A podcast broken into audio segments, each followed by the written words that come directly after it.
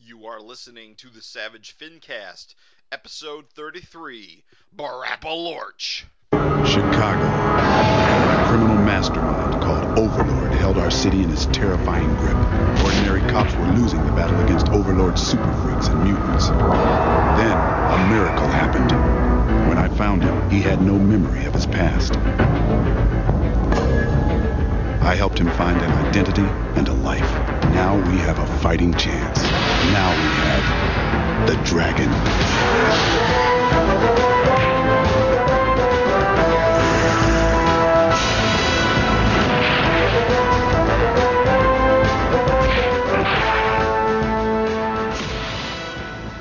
This is the Savage Fincast, coming to you live from the center of the earth. I am Jim Purcell, I'm Craig Olson. I'm Raven Perez. and we are back again for another fantastic episode of the Savage Fincast. I'm glad you could come aboard.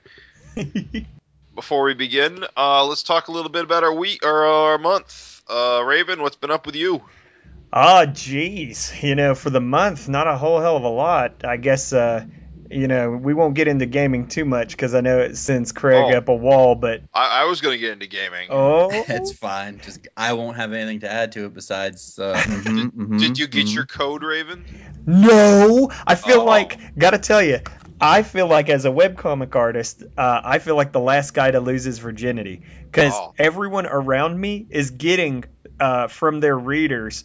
Um, their readers are sending them Smash Brothers download codes, and I am like the last kid on the street. I I never did get one. The demo's out today for It everyone, is. so yes. I never did get it.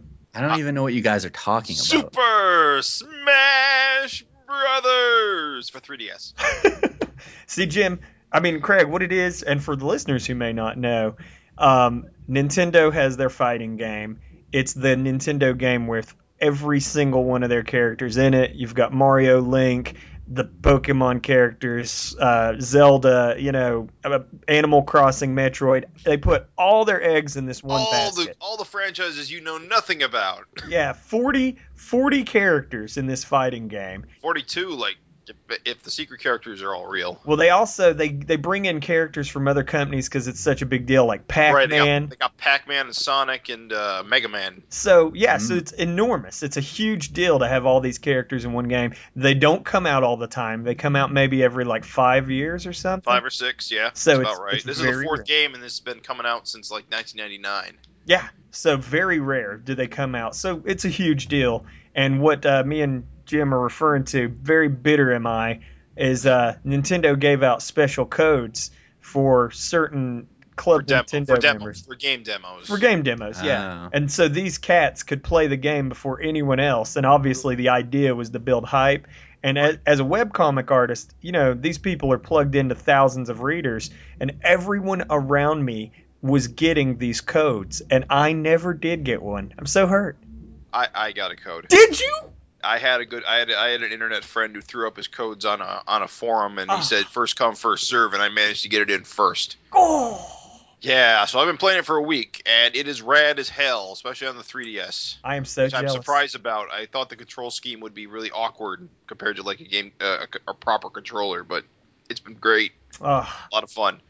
I'm so jealous. You know, green eyed monster over here. I hate you. This podcast is over.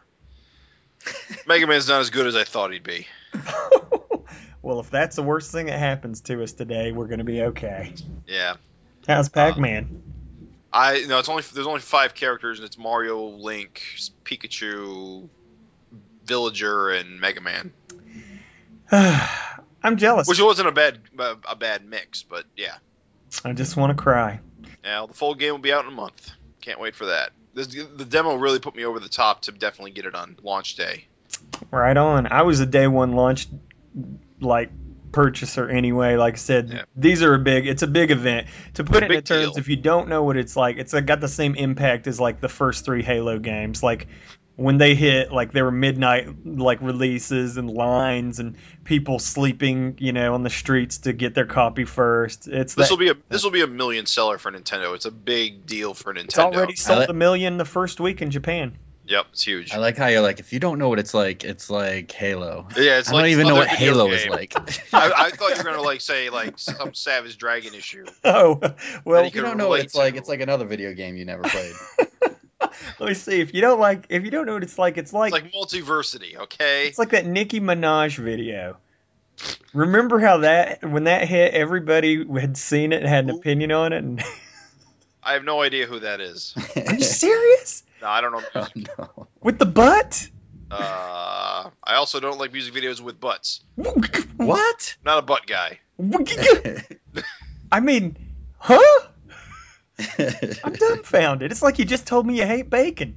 Uh, Do you hate bacon? I do like bacon Uh, Okay. and, Whew. and most pig parts. I was scared for a minute.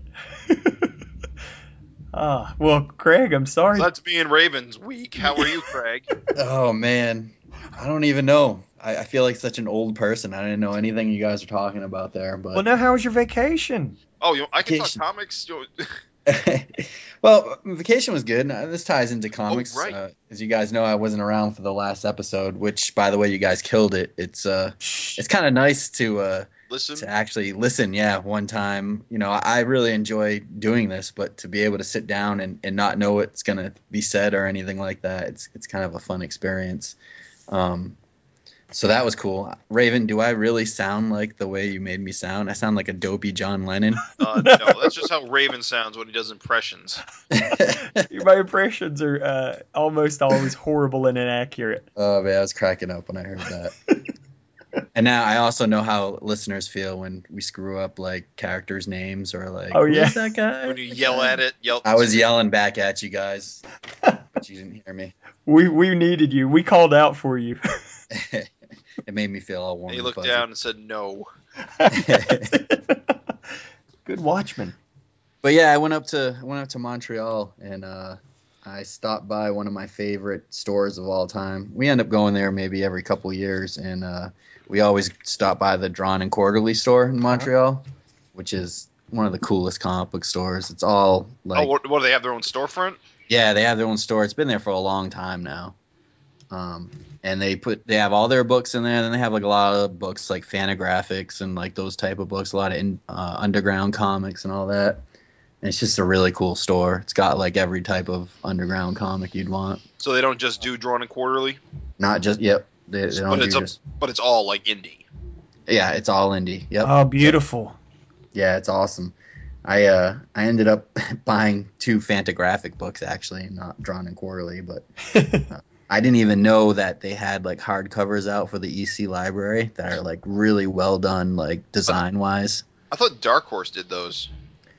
No, I, No. I don't know. I mean, I, it's the first I've seen these hardcovers, and they're all like, um, I don't know. They have like seven or eight of them out, and they're all per like artist or, or cartoonist or whatever. I got uh, Corpse on the Imjin, which is by Harvey Kurtzman, which is all of his war comics, like Right. Two Fisted Tales and stuff. And Nice. His his stuff's just mind blowing. His art is incredible, and his stories at the time they weren't just like. Um, I don't know, like uh, patriotic stories or anything like that, or propaganda type stories. There were more like, you know, war sucks and you know people get hurt and like they were just more based in reality. Like you saw like, you know, North Koreans and and how they suffered losses and stuff in these little like tales. And the tales only like 10, 10 pages long or so, and, and they're they're just awesome. Wow, it's surprisingly mature. I didn't actually know that Kurtzman did that. Oh yeah, I mean he served in the army too, so he had a background in that. But his just the artwork alone is worth you know the, the price of the book. It- It's just amazing. And then uh, I got uh, "Taint the Meat." It's the humanity, Nice. and that that's by Jack all Jack Davis's kind of EC crypt keeper type stuff, which is pretty cool. But yeah, definitely check those things out on Amazon or your you know local funny book store. They're- They're really well put together. The, the design of the hardcovers are amazing. when I saw that you had put up a picture, I had no idea. You know, I don't like the Facebook creep because I like to talk to people, and I knew Yeah. we were going to talk about your vacation on uh, the FinCast. But I wanted when I saw the "Oh, poutine or whatever they call it, I was like, "Oh, he's in Canada, okay." Yeah. I got a Canadian buddy that is a hardcore Poontang pimp or whatever. I know I'm Poutine, saying it. yeah. Poutine. I like saying Poontang. Just uh, f- yeah, poontang. I'm uh, I'm from upstate New York, and uh, poutine's a staple food there too. really? Yeah. yeah. Just Yeah, French we- fries, we- it's cheese just- curds, and yeah, gravy. we we got a cheese where I lived. We had cheese. We had a cheese factory close by, so cheese curd was a a major delicacy. Gotta understand, for me, mid mid America here, I- I'm like, what is this bizarre concoction? That is, you can get it at McDonald's. You can, get it everywhere. It's, you can make- it's like, You can make poutine without cheese curd. I mean, it's just fries and gravy. Wait a yeah, it's minute. not the same. That's though. not at McDonald's here, is it? Uh, No, no, no, just- no. He means yeah. in Canada Oh, okay, okay, okay, where they have the access. Mm-hmm. okay, okay. But yeah, it's like everywhere there But and they- all they that have fast food. McDonald's has regional things all the time. I mean, I'm here in New England now, and they have uh, Lobster cra- roll. they have uh, they have the uh, lobster rolls, Yeah. a McLobster roll. pretty much. Yep. Yeah, Yep, yep. Has it got like a clown meat in it? Like, I would touch it. what? Uh, so yeah, that was about it for me though. well, it sounds like it was a kick-ass vacay. Yeah. And now you're into the smash. You're gonna get pulled into this world. So Jim, Yes. did we cover you with the Smash Brothers or Well, you had yeah. something else? Um, I mean, if I want to bring it back to comics, uh, I'm reading this really interesting, well, interesting, called uh, JoJo's Bizarre Adventure. Oh, cool. Yeah, I've got. I picked up the first volume of the uh, Phantom Blood arc. Uh, see, with JoJo's Bizarre Adventure, of course, is a manga that's been running since 1986. Um, back during like the ear the early 2000s, they tried to bring it to America by jumping ahead. See, the way what it is is is a, is a multi generational story about vampire hunters. So, Savage Dragon fans, take note. I often say that JoJo is one of the only comics I can think of with that kind of generational thing that Dragon true. has. That's very true. I, I can see the appeal there. Um, although they do it via time jumps and not really Um, Natural progression. natural progression. Yeah. Generally, they'll they'll tell this big story arc, and then when they end it, they'll jump ahead to the next generation. But it's and- sons and fathers. but it is sons and fathers. Yeah. Um, like I said, I just got started reading it. I'm reading it from the beginning because when they tried to bring it over initially, they jumped ahead to like the third story arc to the third generation. They skipped the first two because it had more mass appeal, but it didn't really take. It, was, it wasn't until last year when the anime came out, the anime adaptation, that it really became a thing in the ma- in the U.S. manga culture. So now they're going back and releasing all the first, you know, story arcs. Cool. So Uh-huh. I'm going back and starting from the beginning. The art's really cool. Um, if you know what Fist of the North Star looks like, it it looks a lot like that. It's Lot very of- beautiful art if you don't. Yeah, like really, really buff guys basically beating the shit out of each other. It's Super very- crosshatched. Like, I used to have uh, Fist of the North Star NES game. Yeah, all right, all right. Just to tie it back into video games. this all right? comes back together. Yeah. Um. Yeah, th- this is definitely uh, artistically derived from that style of hyper masculine masculinity. Well, whenever people are like, it all looks the same, I just whip out the Fist of the North Star or JoJo, and it's like, does this Ask- look like Sailor Moon to you? It's There's Does not. that happen a lot? Oh People yeah, say anime anime all looks the same. Yes, most definitely. and like any pop culture, it's there's a there's a baseline that everyone thinks that this is what it looks like, but JoJo, JoJo, just so you know, Craig has uh, an art style that's hyper realistic. Uh, there's tons of cross hatching. Everyone has Yeah. small eyes and small noses and small. I mean, it's all like normal looking people's faces, unlike you know a lot of like manga where they have giant eyes. Wide eyes. Yeah, Yeah, super tiny noses. But like uh, you know, like Jim said, everybody's super buff. That's the you know concept. It would. It, I see. Like it actually should have super good appeal here in America. You'd think with like Yeah. comic the superhero crowd. well, exactly. I mean, it, I think everyone who was a fan previously knew that there was a hook there for the for an audience, but it just took forever to actually penetrate the the culture. These guys basically are like X Men. I mean, they have like all these different abilities. Yeah, And so it's like you might have a guy that has like a gun and he can shoot a bullet and then the bullet can be controlled any way he wants after it leaves the gun, like with his mind.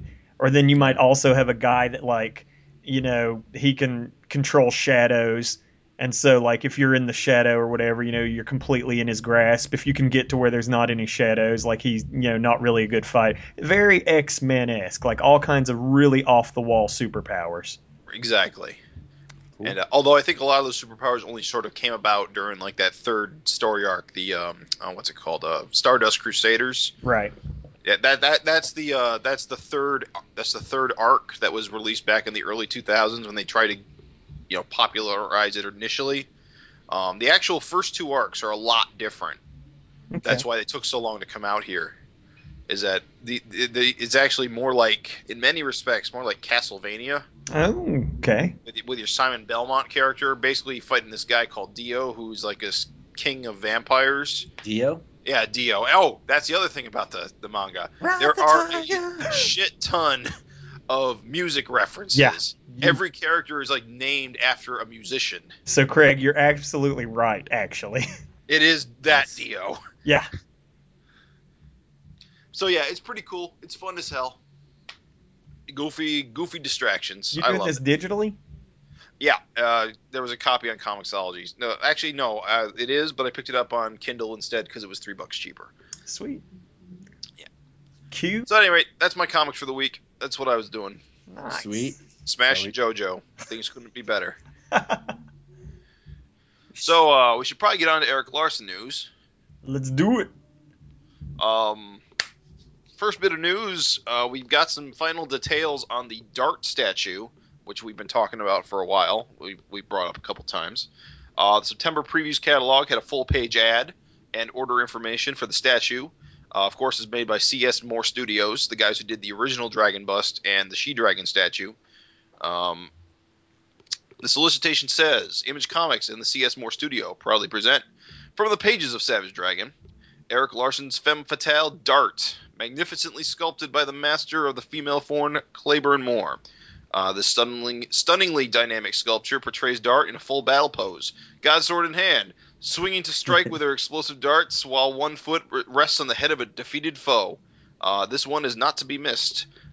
Um, if you- of course, the, the, the suggested retail the suggested retail price for this will be two hundred and nineteen dollars, which is a lot. I don't know how much statues go for those day these days. But it's a beautiful Yeah. statue, to be fair. It is. I'm not a statue person, but you know, I, I know there's a lot of people out there that collect them, but they are pretty pricey. They are, but of course, I think they're pretty heavy and large. Yeah, I think Claiborne Moore stuff is like the real deal. Like, I think it's Yeah. like really good material. It's not like just some plastic crap. Right. Um, apparently, it'll be out um, in February of 2015. And if you want to order it, it's uh, item code SCP-142309. Nice. Yeah, that, that full page ad in previews is pretty cool too, and Yeah, talks about her foot resting on the head of a defeated foe. It's actually firepower, Firepower. for yeah a few issues back when she uh, took over the vicious circle from him, and on the sculpture he's got the two darts stuck in his eyes that exploded. Like it, it's pretty cool looking. it it is, is, a an nice, awesome it's a nice little, touch. nice little touch. Yeah. I love the uh, I love the fact that that was in there. You know, it's kind of like how Yeah. the Glum was next to the She Dragon. Yeah, yeah. You can always count on those uh, Claiborne Moore to bring it. Well, you, it, you definitely get the sense that they're a fan. Oh yeah, it's awesome.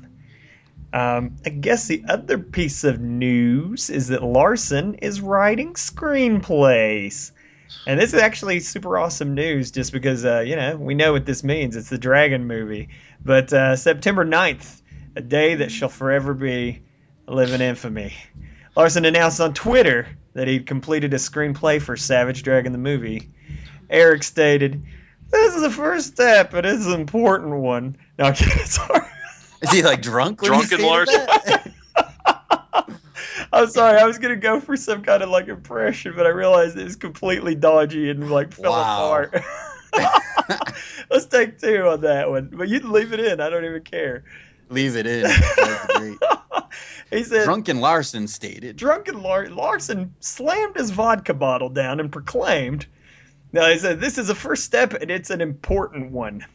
Larson added, "In terms of a movie becoming a reality, it's far from that. Many people write screenplays. Few get turned into movies. My expectations are realistic, I think. The chance of it becoming a reality is slim, but it's an exercise. I wanted to do it. And uh, again, on September 16th, not long after, uh, Larson took to Twitter again to announce that he'd completed a second screenplay, stating that uh, I just finished writing my second screenplay. It's like nothing I've ever written. It's a romantic comedy. No further details were released. However, we are currently speculating that that will star Guy and Dutter. Flash Mercury and Powerhouse. It's going to be a. I love how like all of a sudden he just bangs out two screenplays. I don't Well, know. I'm sure he's been working on both in tandem for a long time. yeah. You know, having put the Scooby Doo story to bed after all these years, it's he's got some. Uh, there's no longer a uh, a ghost, an albatross around his neck, so he had to get some new albatrosses. I wondered what the new thing we were going to sit around wondering about was going to be. Yeah, um, the the Savage Dragon movie script is definitely very exciting news. Oh yeah, The fact that something exists that you can shop around is very helps the cause a lot. Right. Right. Also, I mean, I feel like um, if you've been paying attention, you had seen slowly his interest in that growing anyway, because on Facebook, I forget what movie he said he was watching. I want to say it was like John Carter or Mars. But he- Right. he, was like, when he said he saw the CG on that, he was like, okay. you We've know- arrived. yeah, that's what he said. I, I, want to say that he was like, all right, the CG guy is next to the real guy, and you can't really tell a difference. Now's the time. And I was like, Well, that's cool. I actually thought we were there five years ago, but I think it's a, it's a good time for him to put this out too. Honestly, Right, I mean, superhero movies think about weird What's that? superhero movies are getting big right now. superhero movies are huge now. All the Marvel properties are locked up. You're, No one's going to be able to get a Marvel. Either you know Marvel owns it or Sony or That's Fox. a, that's a really good point. I hadn't thought of that. Marvel is definitely the most successful line of comic movies, and they are all locked up. and then DC is all you know Warner. They're all locked up at Warner, and they're doing a horrible job. But And then what other like long running comic like superhero comics are Well- there out there? I mean, you got you, you do have them out there, but I'm saying of like the top, you know, Hellboy already has a movie out. You know, And- you have Hellboy What's that? Three has been in development hell for years. Oh yeah, it's Yeah. mired in all kinds of BS. Yeah, we're gonna see Pacific Rim Two long before we see that.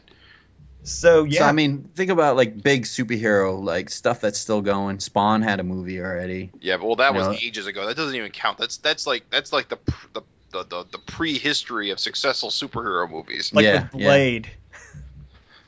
yeah, Bla- But I'm just Blade's saying really it- kicked it all off. If you're looking for, you know, kind of an independent superhero that's not locked up at a studio, you know, Dragon's up there. I will would say- think.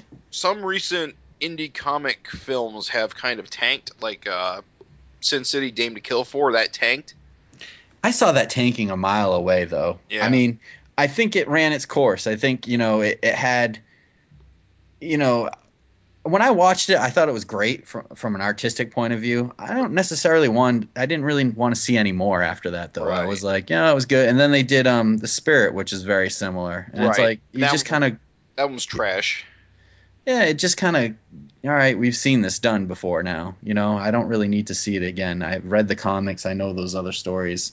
I had no interest, and I think a lot of people felt the same way. And I think a lot of people that don't even like comics or Sin City or anything like that probably didn't even get the first one really and what they were trying to do with it. I'm trying to think of some recent indie comic movies.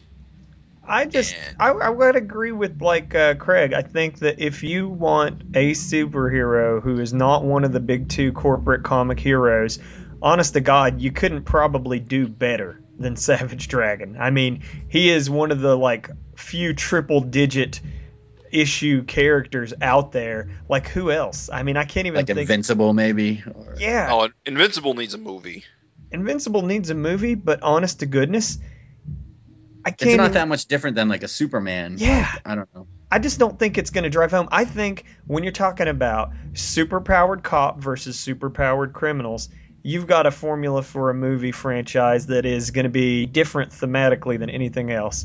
I know that we had the little thing on the uh, forum about R rating versus PG 13. Right. Eric is convinced that Dragon's a PG 13 property. Uh, I'm not convinced, but Me uh, either. I'll, I'll give him the benefit of the doubt. I think Why creative not? PG 13 is not the same as an R rating. It gets an R for violence in my book, if nothing Yeah. else. Right. And I think uh, you know, on this episode we talked about saving a little bit of time to talk about, you know, what we'd like to see in the movie. So why don't we uh Yeah, let's hold off on that. We'll, hold uh, off and, we'll come and back to that. discuss it. Yeah. Sounds good. So we'll uh, get right straight into trivia then. All right. Uh, we didn't do trivia last uh, episode, but episode 31 before it, we did, and we we were gonna um, read the answer to that now, and then get you a new trivia question. So, from episode 31, our question was. Uh, Name a cartoonist besides Eric Larson or Bruce Timm that participated in the giant size Kung Fu Bible Stories collection that also participated in Larson and Tim's other project, Fantastic Four, the world's greatest comic magazine. And the answer was Tom Scioli, and uh, of of Godland, uh, as you know, and American Barbarian, and Transformers versus GI Joe. Which is awesome. Yes, he's he's uh he's really been a rising star this year, and he deserves all of it. Um, and so I'm just gonna read the people that responded because everyone responded with the correct answer. Uh, we had uh, Colin Murchison, uh, Michelle Fife, uh, Michael Boardwine, and Randall Ruther. And uh, I used a random number generator and came up with our winner. Uh, Michelle Fife wins the brand new sealed Fantastic Four World's Greatest Comic Magazine hardcover collection. So uh, send me your contact information. I probably know it, but wherever you want me to send uh, this collection, uh, Michelle, uh, just uh, let us know and we'll get it over to you. And thanks for listening to like every single episode and responding to all our trivias. It's always awesome to Yes. hear from him. Also, we will accept Van Down by the River if that's- that's way to deliver it. as a way to, I mean, as to where he lives. Just saying, there's no shame in it. Embrace it. uh, So uh, that's kind of messed up. Are you saying that you think he's that's- homeless. Are you saying he's a bum, a drifter? I'm just saying, you know, as Serial fates, Because he's a comic book uh, as fates go, cartoonist? You can't do uh, you can't do that much. Where there you could do worse. Van living in a van down by the river. Uh, Terrible. Okay. I'm sorry. Don't apologize to me. Yeah. so Craig, Uh, what's the new? What's our new question? New question. All right. Uh, we'll be talking about this in a few minutes, but in Savage Dragon 198, uh, a troll discusses all of the different beings existing underneath the Earth's surface. Two of the groups he mentions are the Warring Lava, lava Lords and the Magmanites. In what comic title did the Magmanites first appear? So if you know where they first appeared, which title, uh, send your response to savagefincast at gmail.com and we will sing your praises on the next episode one winner will be chosen of all the correct entries and will get their choice of either the digest sized version of savage dragon 190 the larson variant cover to jersey gods number five or the highbrow universe ashcan comic that came out i believe in the late 90s I feel like Uh, I actually know that one. well keep it to yourself Of course. so that's that uh, right in Yes, please, please, please write in. We appreciate all the participation that we get. It is awesome. Uh, you know, and even if uh, just to add to that, even if you don't feel like participating with, in the trivia, you know, you want to talk about something or d- discuss something that we talked about on the episode, write in anyway, and we'll write your let we'll read your letter on air. It's always uh, I always get a lot of enjoyment, uh, you know, hearing that people are listening and and have opinions about things we say. It's it's pretty cool. Like, comment, and subscribe. You can find us on YouTube. Are you gonna give the address or? Oh, we- right. Um, I think we figured out it was YouTube. Just find us on slash- YouTube. YouTube.com slash Users. Savagefitcast. I think there's a link on it at uh, savagefincast.com, right? Oh. yes. Um, I may have actually forgotten to link it. Damn it. well, th- we'll get there's a link on dragonfan.net as well. So We'll get it to you somehow. one way, Okay. you know. We're going to get it to you. Okay. So Savage Dragon 198. Oh boy. Oh boy. so good. I love this flashback. Well, I love this cover. Well, I like it a lot. You don't love it though. You're not willing to co- drop the L bomb. yeah, you were, but then you pulled back. Yeah, yellow skies again. Oh, you know I love It's that. always sunset in Chicago, apparently. I love that that feedback completely disregarded. It's like, eh, you know, yeah, there are a lot of yellow covers. Fuck you. It's almost like uh, my complaint came well after the solicitation. I like this cover a lot. It's got I, I, the minute I saw it, it had that drag me to hell vibe. I'm like, that's a winner. Yeah, yeah. It's uh, yeah, I like all the details in the hands. It's just, Plenty of sweet blue sky action on the inside. Look at that. Look at that splash page. Look at that blue sky. I kind of like this splat, this first page splash, just because of how you know mundane it is. And the first page splash for the listeners when uh it's what the it's uh, Malcolm and uh, Angel, Angel meeting uh, Maxine. up with Maxine, and I think it's Malcolm's first time in this, right? Meeting Maxine. Yes, it's their first uh, first meeting. See? Sparks flying, slow motion. And they have they already they kind of hit it off and have a, a good chemistry, as you can tell. You know, reading the first couple pages, it's it's really well written. I think good character development. I think it does add a lot to their relationship, and it shows that there was something there for as long as they've known each other. It's pretty funny. At one point, they were like the same size. Yeah. Or like she even looks a little like taller almost. I still prefer kid Malcolm physically to adult Malcolm, uh, teenage Malcolm. well, you've got your scrawny dragon in the form of old man dragon. Yeah, it's like they switch places. us. oh, If he just starts wearing flannel, you'll be set. Purple I'll be flannel. set. Bam. Oh, yeah, he's, he's not wearing his purple flannel. And, No, it's but it's still flannel. He's rocking a purple backpack. He is. You can't wear a purple backpack with purple flannel. You look bizarre. This is good though. I love the chemistry. I love their, you know, romance. It's great. Um, they mentioned something about how um Angel met MJ back in kindergarten. I, sus- I I recall someone mentioning that that actually happened on panel at some point. Yeah, yeah. If uh, I forget what issue it is, if you go on the the Dragon Wiki and you look it up, you can find out what issue it is. Uh, for the listener, that's the Savage Dragon Wiki. Just Google it, and you can look up every character. And and yeah, uh, Maxine's under her entry. There's a link to the issue, and yeah, there's actually a panel, and and they're both like little like toddlers almost. I think. Oh wow. Yeah, That's it's cool. pretty crazy. Yeah, That's it's a an- nice little touch. It is a very nice little touch. Um, I will say they also kind of bring up that really that creep factor. Um, how Maxine tells uh, Angel that ke- that she'll keep her hands off of Malcolm because Angel has dibs. hey, you know, they're not related. Come on. I'm just saying. I'm just saying. Uh, I always felt that was a little weird. In a, in a world where you've got shrink rays and space gods, uh, you know, your human morality it flies out the window. Come on. They've had experiences together.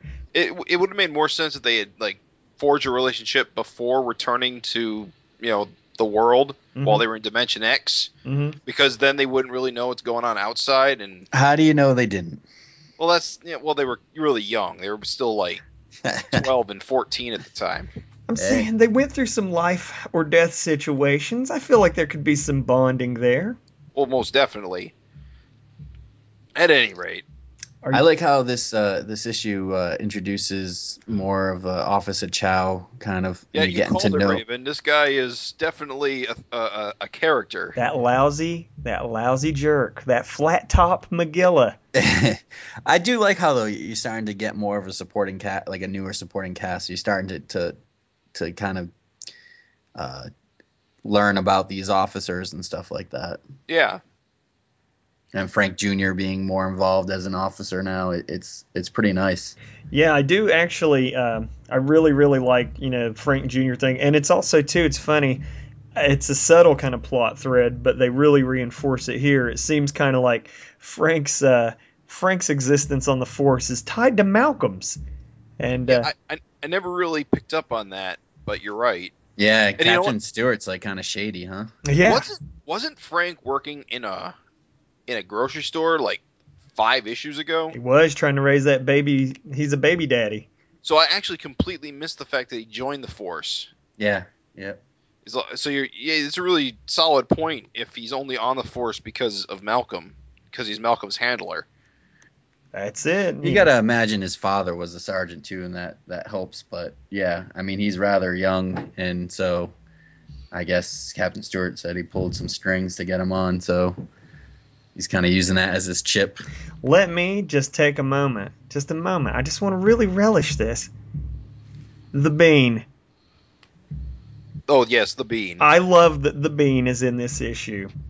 Yeah, that's it's a cool touch. a long time ago, there was a thread on the forum that asked what we'd like to see more of in Savage Dragon, and one of the things I asked for was to sh- make Chicago more of a city, more of a real city. Yeah, And I didn't really. it- It's not that I wanted like significant details, but it always felt like generic city because you never really see anything Chicago about it right. seeing the bean is one of those things that just you know helps show that this is a real city and there are things in it. Yeah. And that's actually like a real photo stat. Yeah, that was something else I wanted to bring up. This actually looks like he took a photo and ran it through a Photoshop filter. Or could have even put it on a Xerox, it looks like. Yeah. Yeah, which is a little unfortunate, but uh, I can see why he did it. I'm I okay. think it kind of looks cool. i Yeah, I I'm like it. okay with it. I'm I know that I'm like a really super big hypocrite because I hate uh, the use of like Google SketchUp and Right. stuff for buildings. I mean, I really do hate it. I hate that. Yeah, and th- there's been a lot of artists relying on it very recently. But But it's very very distracting when you realize what they're doing. I think the reason why I'm okay with it is because it looks like with the colorist, and you know, one of the reasons I want to pause and drop props on this is because just the uh, coloring, the use of the color on the city and stuff, you know, Yeah. I don't know, it's just excellent. That's just an excellent shot. I don't know. Yeah. I really dig it. I like the work that went into it. If you've ever been to the Bean or if you're ever in Chicago and you get to see the Bean, do it. It's a landmark, you know? Yeah, it's pretty fun too seeing your reflection in it. It's weird. It shouldn't be fun, should it? it's, it's nice.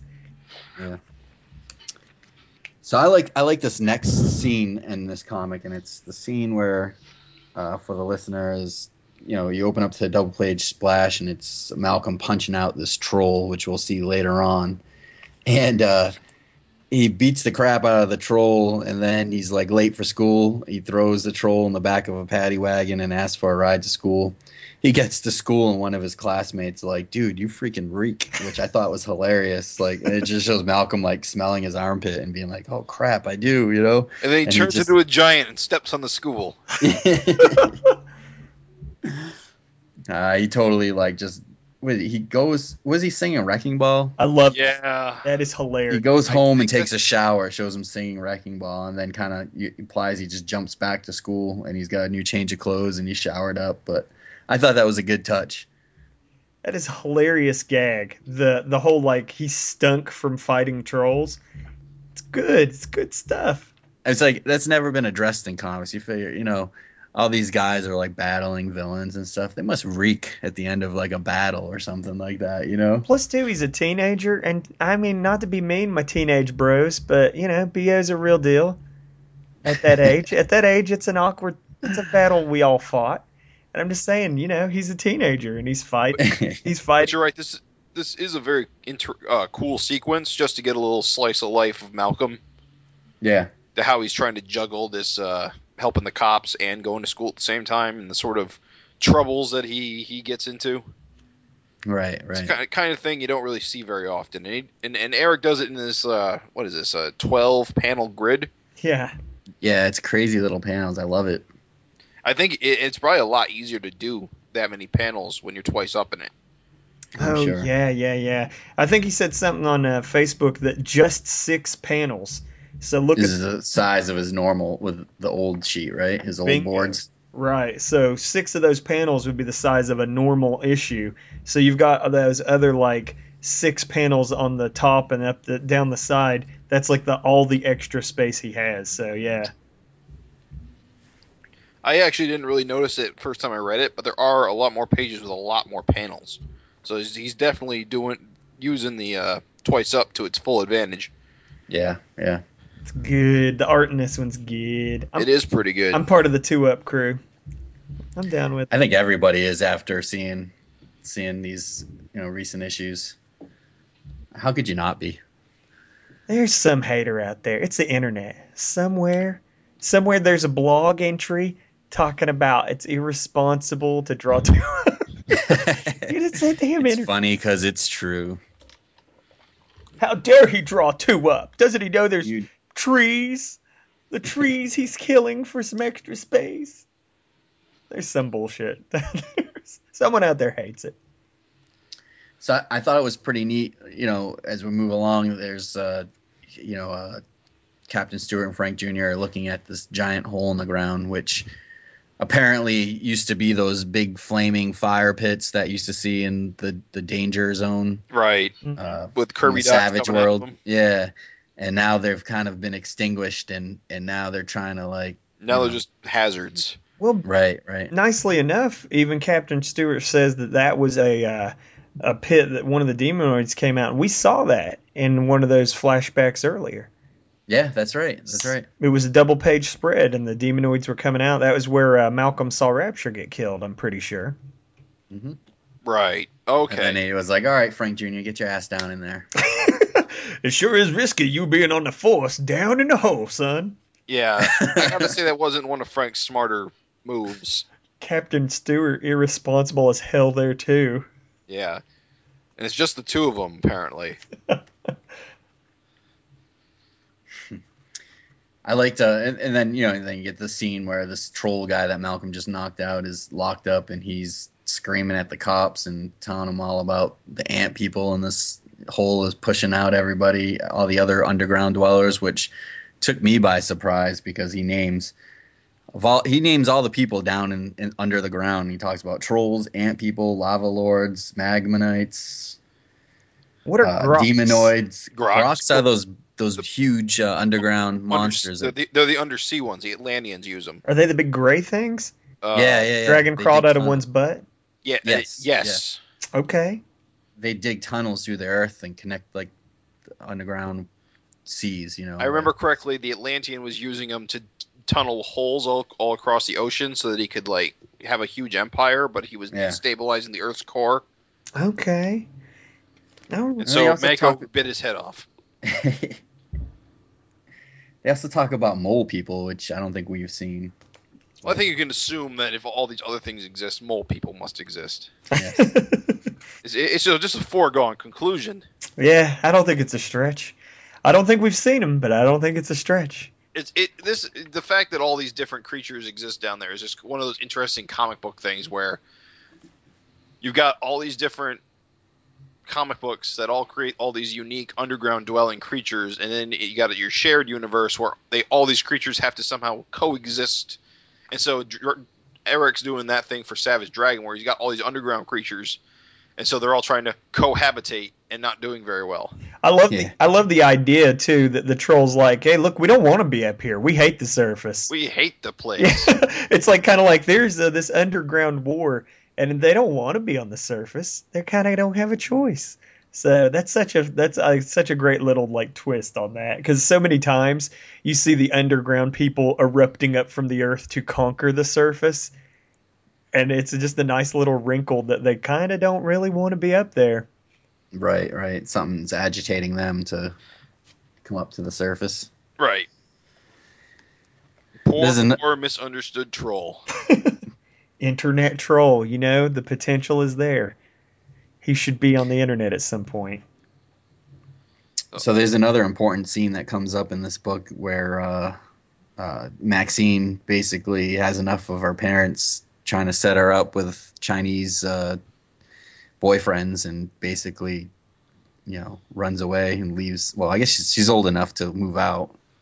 I don't Oh, She's in think so. college now, right? That's right. She's 18. She's over 18. I So love we- the yelling panel where like her hair's up and they're all on their heels. Yeah, that's Yeah. like total Dagwood. They're like, "Oh, that's great."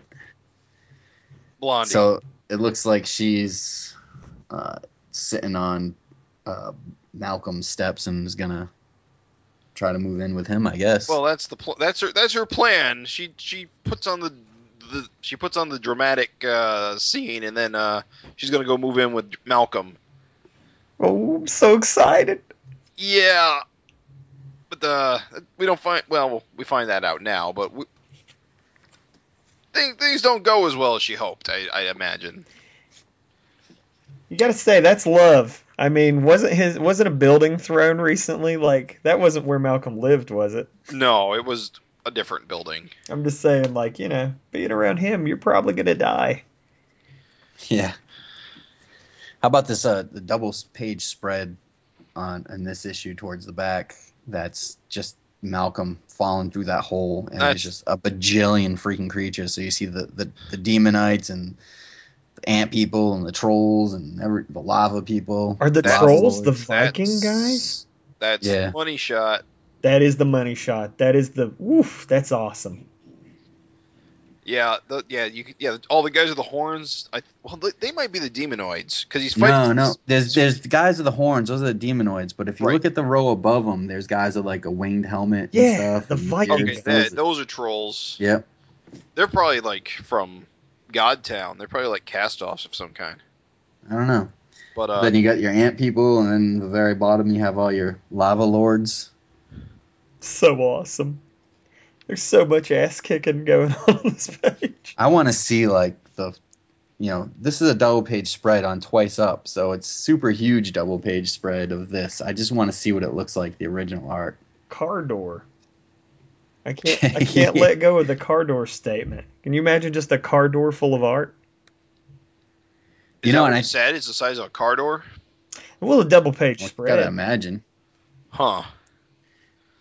I think you see the mole people in this too. Yeah, Like, they're in a background scene. They're, way at the top, kind of. they're definitely mole man looking. They they have like a dragon on their level, like some kind of like red dragon. Yeah, thing. yeah, yeah, yeah. So, because it looks like the ant people are spilling up from that most top layer. Then you got mole people with that little dragon. Then you got trolls. Then demonoids. Then lava lords or magmites or whatever. Pretty awesome. It's sick. Such an awesome visual. Oh, and Raven, you owe me like a coke or something. Oh yeah, No, no, no ant. I know. Oh, wasn't it a steak dinner or something? Steak dinner. Did we make a steak dinner bet? no, it was a gentleman's bet. Gentleman's bet. All right. Well, I'll get you a coke. Could, I could have got a million dollars. What kind of street value on that coke? You want pure virgin snow, or is it okay if there's a little New yellow? Coke. Although I suppose uh, we're not quite done with the, the encounter with the ant people yet, so Hey, I'm, anything's possible. It could still happen. I'm holding out. My my favorite sound effect shows up in this issue. Is it, is it Barappa Lorch? Hell yeah, for Apple Lorch. One of the the lava lords pukes volcano uh, lava all over. Lava? Lava Yeah. barfing volcano people.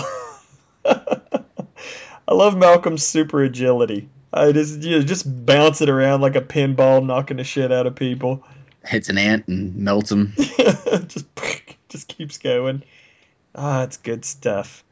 So Malcolm's just bouncing around and he finds Frank Jr. I don't know how Frank Jr. has survived at this point, but The ants had intents on him because they bound his wrists. So yeah, yeah, luckily Malcolm gives him the quick ticket out of there. yeah. He just tosses him up. Yeah, I That's pretty love I neat. love that fix. Uh, up you go. I definitely love, and I think this is what Jim was kind of going to, you know, uh, referencing is when uh, Maxine is calling, uh, calling him while he's like covered in ant people, and he still manages to pick up his phone and talk to her. What and she's else? sit- What's that? I was gonna say yeah. She they get a little conversation in, but uh, then uh, the signal gets lost, and uh, Stay strong. Maxine. I'm not. It ends on. Well, it doesn't really. Okay. The the the, the Maxine conversation sort of ends with her sitting sitting on his steps, and the look she gives her phone isn't really one of concern. It's just kind of one of. I don't know. I can't even describe it.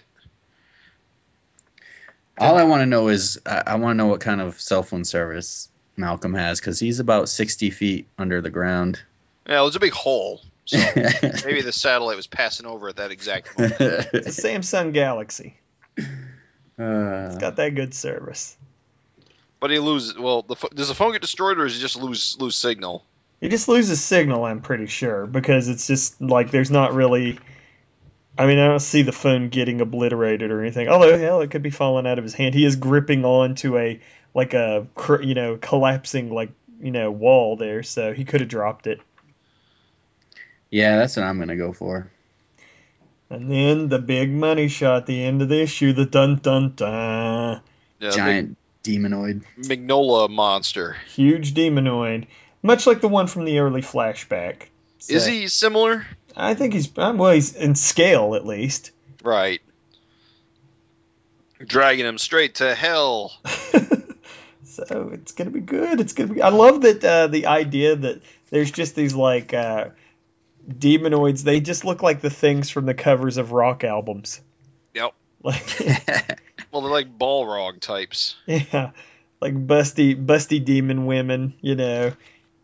Do you actually know that you know Danzig's little skull symbol? Yes. That was No. taken from a comic. Was it? Really. Yeah. Um what was that Marvel? It was like a, a licensed character, like a crystal guy. What was his name?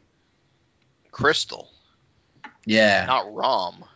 No, it was like an action figure type guy from like the early 80s. Crystal Warriors. something like that. But there was a cover, and I forget who drew it. I'll figure it out by next fincast or something, or in the forums. But Danzig lifted the skull off the cover, and it's like now Danzig's like logo. Way to go, Yeah. Glenn. But he's a huge comic book fan. I didn't know that. But anyway, sorry, not to. uh But see, he's a death metal like musician, right? Nah, he's more like heavy metal. Heavy Um, metal? death metal.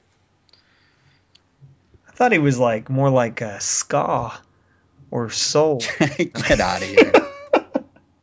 I don't know a lot about Danzig. yeah, he had a cameo on uh, Aqua Teen Hunger Force once. That's all I you know. never read uh, Glenn and Henry? You know, I, that was on the tip of my tongue. I was like, should I even mention that? I don't know if it's gonna make you like, yeah, be like, Ugh. Henry and Glenn forever. Yeah. uh, No idea what you're talking about. Craig, testify.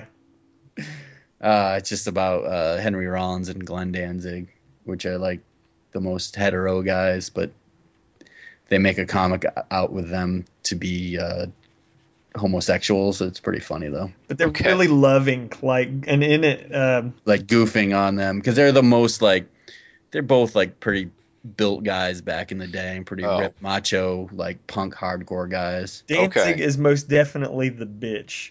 Mhm. Danzig's known for like starting the Misfits, which is a horror punk band. Oh, okay. I'm And, vaguely uh, aware of the Misfits. and Henry Rollins is known for Black Flag, which was another like hardcore. Okay. Also slightly familiar with them. I'm not much into metal. Oh, it's it's from the cover of Crystar, Crystal Warrior. There's a skull on it. Damn, no wonder he felt okay just using it. Crystar, Crystal Warrior number eight by Marvel.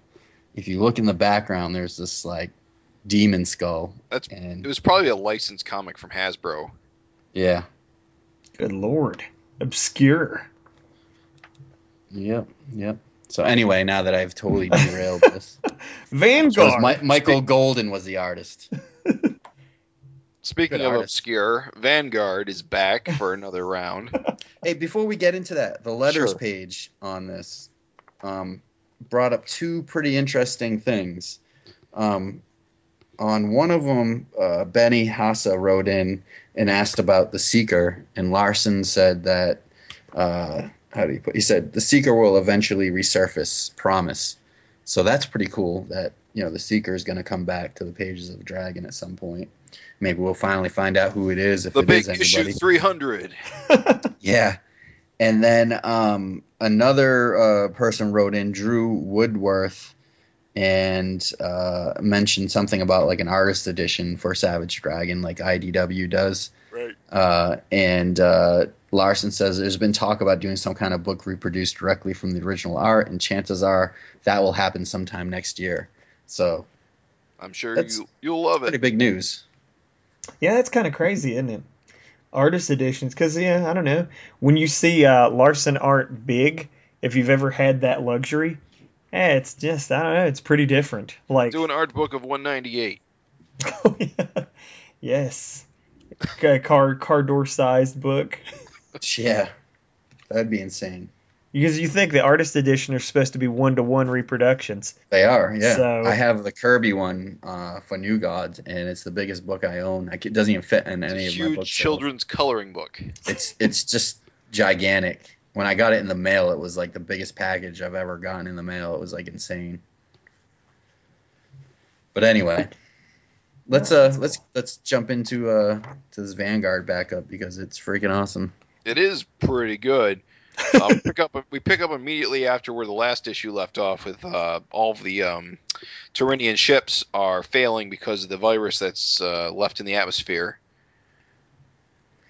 We uh I thought the cool thing is we learned that, you know, on Vanguard's way home with him and his crew, they've kind of uh bumped into about a hundred or so Calyptans that they've Ye- rescued that are were like out in space, I guess. Yeah, that seems like a big de- a, a big detail they forgot to mention last issue.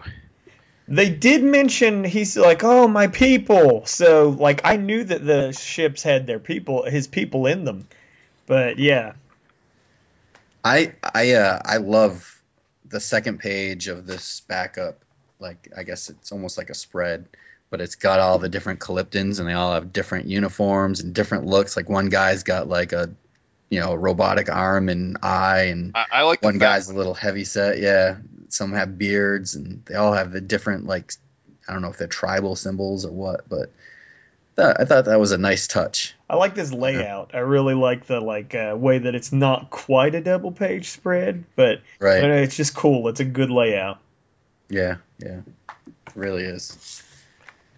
So I mean I think the, the, the gist of this backup is Baracus, surprise, surprise, is challenging Vanguard on his leadership role and you I always know, knew that guy was a bad egg.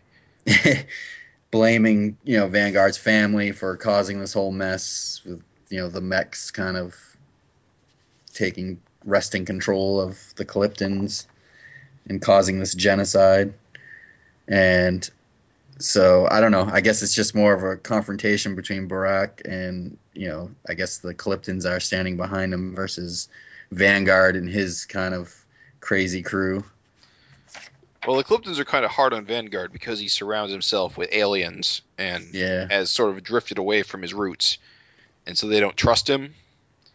Yeah, I think because you know he's he's big in cahoots with Wally, who's a mech who they blame, you know, the mechs for the big mess, Right. and he's got Lurch, who's also kind of a robotic being. And and Lurch is acting really weird. He's he turned into his uh into Vanguard's sister Kazi, which was really weird. Yeah, I had actually forgotten that Lurch had absorbed her so that they could find out uh intelligent deta- intelligence details. So right. it sort of kind of makes sense that she that you know how screwed up he is. She crops up. Yeah, right. And I think that's kind of an ongoing Yeah. thing that we're gonna see what's going like uh, what's happening because he's absorbing all these people and seems to get locked into their personalities and traits. I think the other big thing, which you know some readers might not realize, but um, from the Vanguard Strange Visitors uh, uh, miniseries from back in the '90s, that Amok, the big kind of Hulk-like guy with the, the green symbol, Right. he was his race was a were enemies with the Cliptons. Right. He, they So- were a slave race. Right, right. So I think that's also probably part of it, you know, like Oh, you know, he's yeah. aligning himself with with you know, former foes or whatever. So Vanguard's clearly in the right with his multicultural ragtag team. of Galactic Guardians. Yeah, with his uh, group. We see a bunch of losers. and Modem's really turned into kind of a cool hero from like I No, still villain. wouldn't call her a hero. She's definitely self-interest motivated. I think. I like how every time you see Modem, though, she's like hugged up to someone. But Like, you, you think about this crew. Yeah, I mean she's very like I hear what you're saying, Raven, like always like Well, you got to remember Modem's background. She was a dumpy-looking woman oh yeah, yeah. until an accident turned her into what she is. I'm hot. so she's probably really into her body. Yeah, I, I don't know. I like that progression. I liked all of Vanguard's crew though, because you got Modem, who was kind of a former villain. Uh, you got Galen, who's not the nicest guy. He's kind of a, I don't know, he's kind of a moody dude. You got Amok, who's just kind of like a dumb Hulk, kind of you don't know, you know, he could turn on a dime and I don't know. Become- I, I trust him more than I trust Modem. Yeah, I, I it's just his whole crew is kind of like a ragtag bunch of not necessarily heroes, but just trying to survive. Um, so, something else about this issue that kind of bugged me. I went back and I checked uh, with uh, last uh, month's installment. Apparently, Roxanne has gone missing, Right. but at no point did I see her go missing. Well, 'Cause uh, she, gets- was, she was there at the end of the last i- at last issue. were her No, and no, Wally no. the ones they got that zapped. banded together? Like they got yeah, they vanished. and Like Van- they got yeah, Vanguard, they got like beamed away. I'm yeah, they double got checking zapped that. away. I don't recall them being zapped away. I'm like nine. Yeah, they- Oh, oh, oh, oh, okay. I'm nine, All right, nine now I'm seeing it. Positive. I guess I glossed over it. But Vanguard doesn't really have time to worry about that, and because the ships are crashing, he goes to rescue him. Then there's this mutiny, like instantly. So like he just doesn't really even have time to. I think what confused me was that uh, Vanguard uses a teleportation device, and uh, yeah, Roxanne and Wally disappear, but they it shows the same flash on Vanguard, so I thought they all went together. Yeah, it just shows Vanguard being like, where'd they go? I can't find them anywhere. Right. Okay. Now I see it. Okay. I don't know how I missed that in the second read. Ah well. So that that mystery solved. Moving on. well, you always have funnies are always a welcome sight. I love them. I love their this gold, gold, gold, and Yeah, yeah. vampire snack time wins my heart. Scabs. It's funny. That's Ugh. just Eating a vampire eating a bag of scabs. it's hilarious. That fourth panel really. uh, Really into him. Yeah. I've even come around on Night Watchman. I, I still can't tell if it's being uh, self if it's self parody or not. it's it's good. Either way. Night Watchman is just running. I, I think they just need we need to see Night Watchman already. It's, it's a little slow. it is surprising that he's not Slow been cook. there. It's Rex Morgan. Oh Jesus! it's hard. Well, you know what's very hard for it is the the monthly pace. Like for everything else, it's one off, one panel. You know, one gag. Misery loves Sherman. You know, it's like the gag is in those four panels. To do Right, a right. continuing strip from month to month, that's hard. I mean, if it Well, was I mean, these. Go ahead. Sorry. Tim. weekly would be ideal. Right, right, right. And I think this is like the Night Watchman. This one feels like one of those Sunday strips Yeah. that you had like the black and white weekly to, to go along with it, so it's not as slow, you know. Or daily black and white. I meant. You in the Prime newspaper.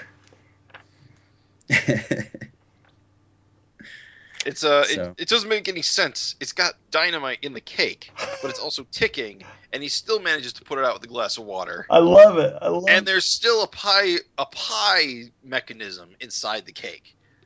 so why is the dynamite ticking? That's what's so good. It's like I said, I can't tell if it's being, playing itself straight or not. No, there's no way. There's no way. There has to be tongue in cheek. Your death day cake. Come on.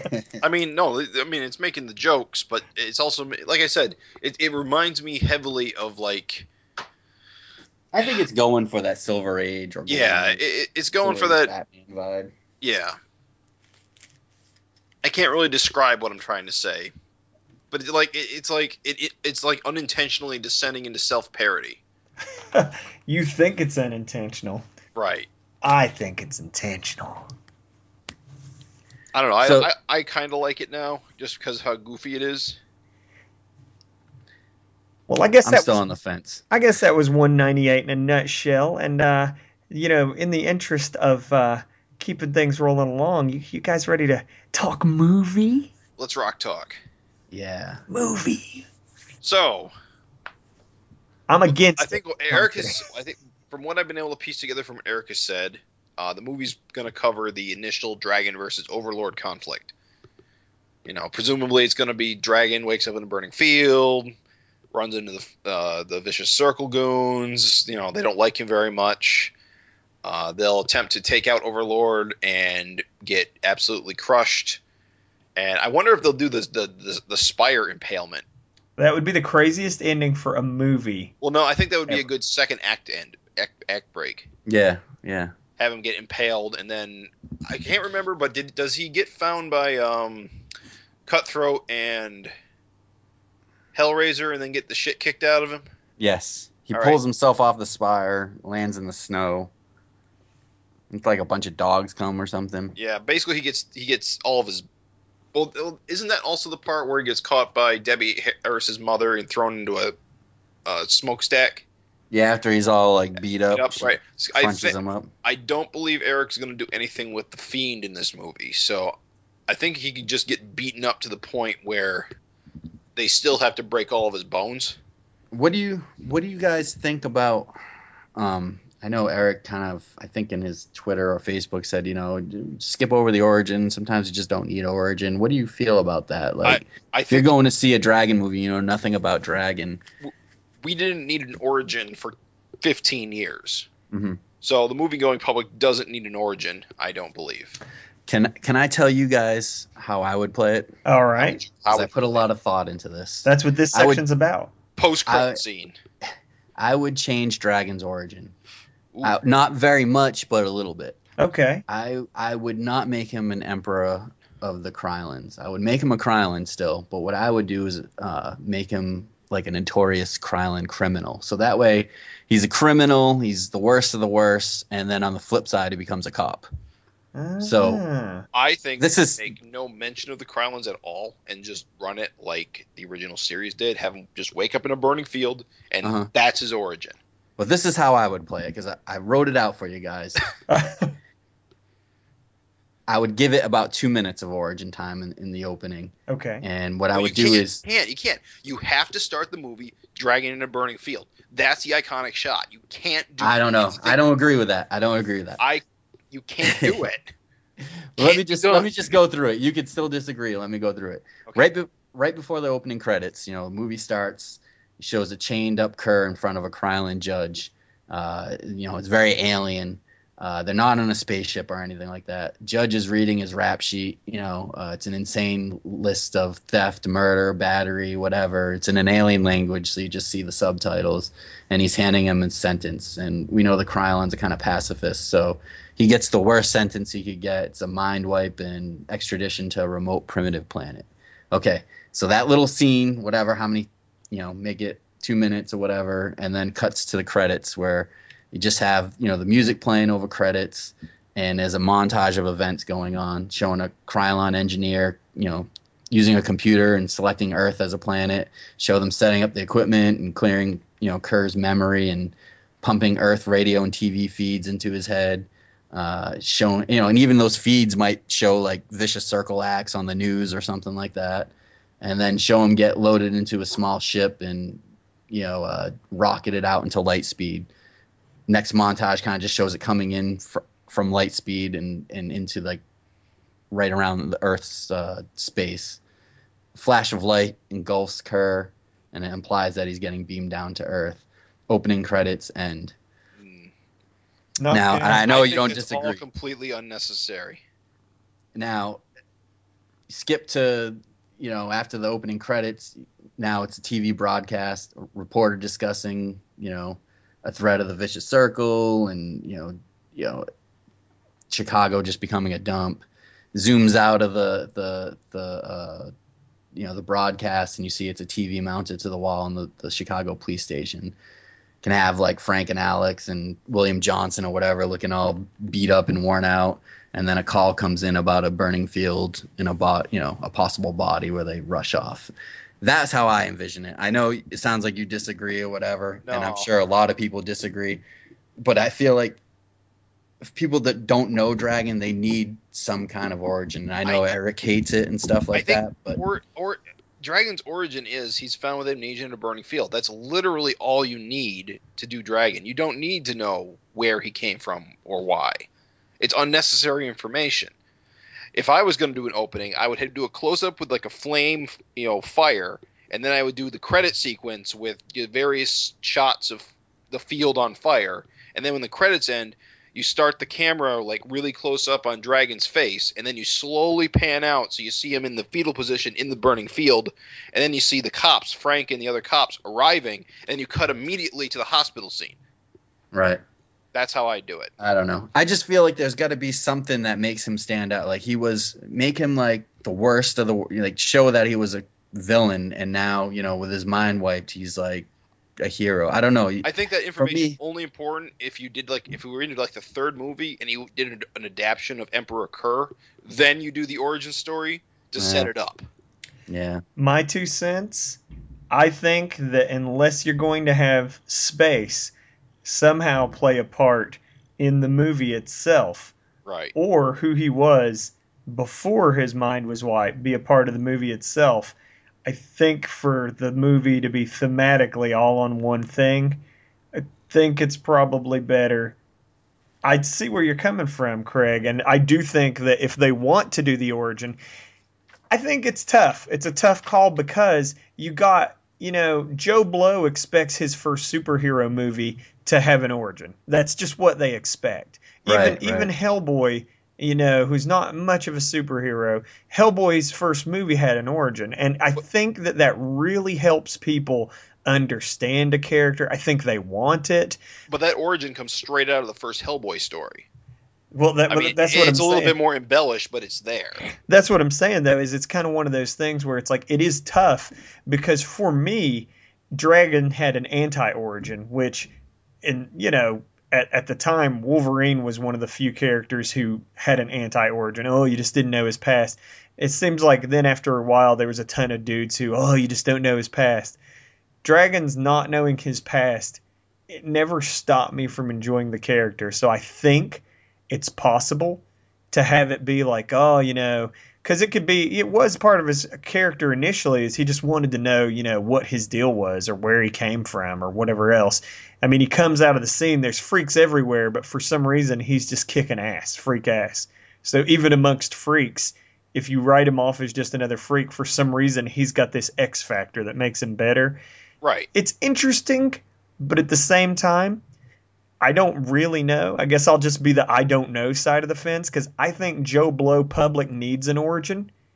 And I think, like Craig said, you could knock it out in two minutes and be done with it. Well, Mhm.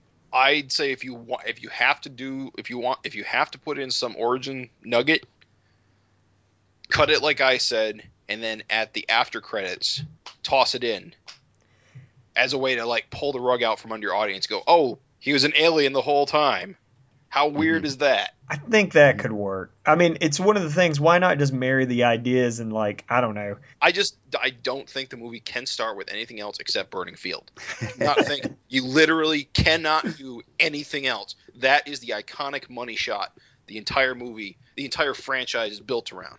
It always comes back to that burning field every single time.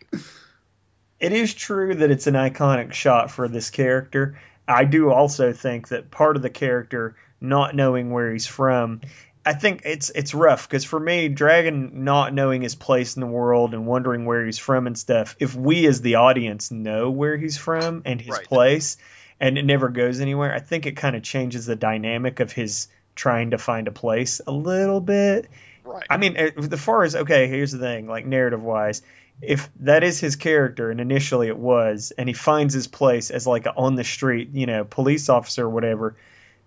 Storyline wise, you're gonna have to somehow, if you're gonna throw that intro out there, you're gonna have to throw a bone back to the audience so that they can have some sort of closure. Like, Right. And then you can tease it through the whole movie where Dragon's trying to find out his origins, but he never really finds it. And then you throw the after credits on to the audience so they have closure. I tell you, I'm hot and bothered over this PG-13 thing. I gotta say, How are we going to see any dongs? I My whole thing is this dongs. My whole thing is this. It's like okay, even if you cut out bad language and naughtiness, cool. Well, you, c- well, well, Guardians of the Galaxy taught us you can say shit like 50 times. I was impressed. I was surprised. They said shit. They said bitch, whore. How many times can we get away with saying Jesus? is your argument that you would you want to see it rated R? Oh, most definitely. I absolutely want to see it. we got to rated R. see those fists go through the heads. I through want- the heads. Mhm. I tell you, here's my thing. I'm going to take you back to when I was a first time reader. I'm flipping through Savage Dragon the first time. The thing that flipped my shit, that let me know I had something special, something different, that I can't tell your parents about. here was a book that had the balls to portray superhero antics in a realistic fashion, meaning to say that when, you know, think of even all the Marvel movies that have happened so far, largely bloodless. They fought an alien invasion, and yeah, the aliens bled, but it's not red blood. They're about to fight an army of Ultron robots in the second movie. That's going to be a largely bloodless movie. I'm saying that when Savage Dragon hits the screen, if you don't have Cutthroat and you know what was the other guy, Razor, Kill Razor, whatever, Yeah, Hellraiser. Hellraiser. If you don't have Cutthroat and Hellraiser, you know slashing the shit out of Dragon. dragon passing out in a thing full of blood and i just like that shit let me know that the stakes were high this is a really horrible situation that this character is in these guys don't punch you in the face and laugh and run away you know ah ha ha you you haven't stopped me this time i don't know i'm just saying like it's amazing how I see what you're saying, but I just don't see how studios are gonna go for it. Like I would rather see an R movie, but when you think about merchandising and all the other trends of superhero movies, I find it probably I hate impossible. to bring it up again, but Dread 3D did it. Yeah, but that's di- I think it's totally different. It's he's not like his He's superhero. an action hero. like- he kills people. but Yeah. it- how did it do in the theater? Well, Um, it's been doing absolute gangbusters on home video. Here's the here's the thing. I realize that studios have lost their balls. TV is where the gritty content comes from, and that movie studios don't do that. Fuck yeah, AMC and HBO put some all to shame. Bingo. And it didn't used to be that way. The small screen didn't used to be where you got your gritty real content. It used to be the silver screen. Now it's the reverse. I get that that's the way it is. But you want to talk about, I think, a crazy move. Somebody mentioned the difference between a budget for Super versus a budget for like Guardians of the Galaxy. All right, that's true. But you want to stand out from the crowd. Marvel already has the market cornered on large, mass appeal, bloodless, you know, superhero antics. I think you want to fucking Going the really other way. toss the dice, go the other way, shoot for that R rating, not for anything language or sex wise. Just do the violence right do the violence right, and I think that it will really have that impact with people. That this isn't like your Green Goblin cackling over Aunt May, say it, ah, ah, ah," you know. It's just ah, just I'm not down on that. but I I'm- don't. I think Gotcha. you're on the right track. I'm just saying you want to stand out from the crowd, not blend in when you're trying to make an impression. Real quick, Craig, you gotta go. yeah, but in the in- interest of time, let's talk about just casting real quick. and yeah, then you we'll guys have wrap any it up. casting ideas? I have no idea who should play Dragon. Everybody who could have done it 20 years ago is old or dead. I say, and it probably wouldn't happen because he's kind of in too many things now with Mad Max and everything and Bane. But Tom Hardy has got Ah. the build Ah. and kind of got like the the look. I think that that could pass for. let's uh, uh, let's see what he does in uh, Mad Max Fury Road. Then I'll then I'll get back to you. Dwayne uh, also the Johnson, other guy. Who? Yeah, I could see that. You Dwayne- say Dwayne the Rock The Johnson. Rock. No, well, let's see how he does as Black Adam. He's funny and he's buff. Uh, I don't know. I, I think he's. I think he's. He could do it, but I. I my worry is they're gonna. It'll be Batista. No, That's no, my worst case. He scenario. can't act. Not he handsome. Can't act. Rock is handsome. Yes, but he suddenly his uh his stock has gone up a lot since Guardians of the Galaxy. So I. yeah, but he can't act good enough to he's not. carry. I, over. I agree. That's what I'm saying. He's probably not. He's not the good choice, but. I almost fear that if this got greenlit tomorrow, he'd be our dragon. Oof. I think you need to Whoa. have someone with acting chops that can be a witty, kind of wisecracking, convincing. Dwayne Johnson. Yeah, yeah. I, I if can you see want a that. wrestler, I want Mako to be Ryback. I don't even know who that is. is. He's he's a current WWE wrestler. He's got like the physical body build for Mako. You just CG a shark head and some bigger shoulders on him, and he he, he moves like Mako does. He behaves like Mako does. Oh, yeah. Mm-hmm. What about uh? What about Overlord? Well, he could be anybody. You get you get like you get like a older. I act- disagree. I, Oh? I think you go for uh, one of those mafia type actors, like a Frank Vincent, someone older, uh, William Forsythe or something like that. I'm gonna You get gotta- crazier. I'm gonna say pure CG and get some awesome voice in there like Pacino or something. Yeah, Well, I that's don't know. what I was thinking. Yeah, d- do a mocap suit, maybe do some practical effects when. Well, he never takes the mask off, but close-up shots with the eyes. Yeah, you, but yeah, you. but I just bet need you in really a good movie voice. like this, they'd get a good actor and probably take the mask off. Yeah. Well, there's there's your problem. Is that so in that case, you could But go. I don't think it's a problem. I think like like comic book fans always get so in a huff about people taking their masks see, off. I hate. I think Dread okay is fine because Dread never. Carl takes, Urban is like the greatest actor just for that alone. but I think you know when you got a good actor, you have to see facial expressions. You have to. I mean, But but but you know, Eric most of your does that. audience are not comic book readers. right? But Bingo. Eric do, does that with the Overlord armor, where you can see the crazy eyes right through the mask. So you do But you won't be able to see that in a movie. you do a few close-up shots of the crazy eyes, Mm. and we get shot in the mouth. well, any I other don't know. casting decisions you guys want to throw out there? We know the ladies he confirmed were in the film. Any ideas on them? Well, I've suddenly got thinking maybe uh, Zoe uh, Sladina would be a good rapture. yeah, yeah, I can see that. You know who that is, right, Raven? No. Oh, that she's the one who plays um, Ahura in Star Trek, and she was uh, Oh yeah. Gamera. I just realized that she was Gamera in Guardians of the Galaxy. I actually did not realize that until like literally ten minutes ago. She's Yeah. smexy. I'd say uh, Alex, uh, Ava Mendes, or uh, Michelle Rodriguez. Well, those are the easy choices Yeah. because they're the they're the Hispanic. What would you say for Frank? Ooh. God, that's hard. Carl Winslow. I think- I would have said Danny Glover, but now I think he's too old. yeah. Carl But I Weathers. You could go with somebody that might not look like him comic wise and say like Lawrence Fishburne or Denzel Washington. Yeah, yeah, I would like that. I don't know. They're I think they're a little bit. I don't know. I don't want to say they're too big of stars to play the role. Well, Frank Yeah. needs to be a really commanding presence. He's a father figure in those early days.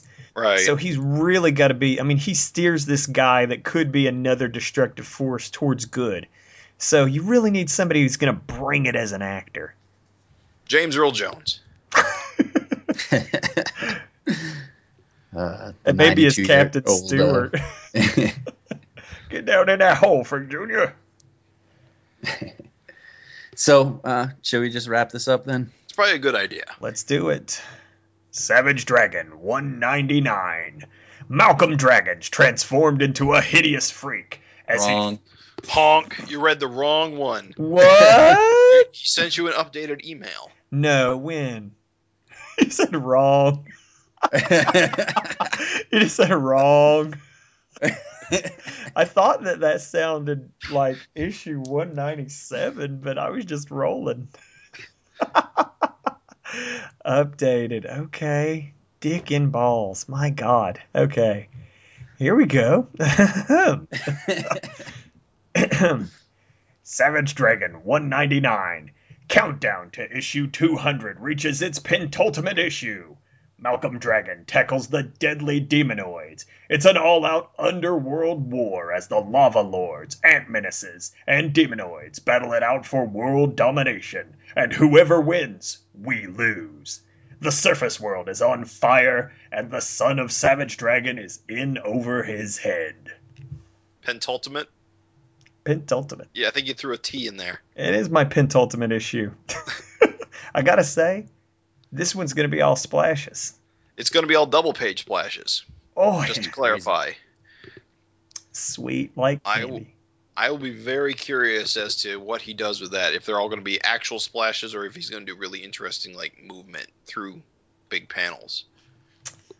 Oh, I'm excited. I can't Only wait. Time will tell. I can't wait. I'm excited. It is. Yes. 200 right around the corner.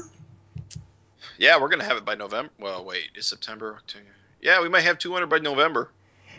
Guys, Sounds like all the backups are pretty much done or close to it. I know people have been working on it for a while, so I you know what? I can't wait. I can't wait to see all the people who suddenly pour out of the woodwork saying, "Oh shit, you know what? Guys, I'm starting this right now. Listeners, please, I'm going to start a trend. I want this to happen." So just uh, it's never too soon to mention it. When Savage Dragon 200 comes out, let's try to get a uh, Twitter trend going with the hashtag. I was thinking SD200. That's short Good enough. to me. Yeah. yeah. Yeah. So I mean, I'm gonna mention it again. You know, we've got one more podcast. I'm gonna have it up on Dragon Fan, but I would love when that issue hits for that uh, hashtag to trend. So That would be pretty sweet. please help us make that happen whenever the issue hits. Obviously. Hashtag hashtag. So yeah, that's it. That was my thought. Cool. So that's a wrap, huh? That's a wrap. gentlemen. Pleasure as Thanks for always. listening. It was a swell time. it was a smashing time. Uh, but all times must come to an end. Thanks a lot, everybody. All right. Thank you. The Savage Fincast is a member of the Gutter Trash Podcast Network, which can be found at guttertrash.net. The Savage Fincast is part of the Comics Podcast Network, which can be found at comicspodcast.com. Also, find us on YouTube at youtube.com slash user slash savage fincast.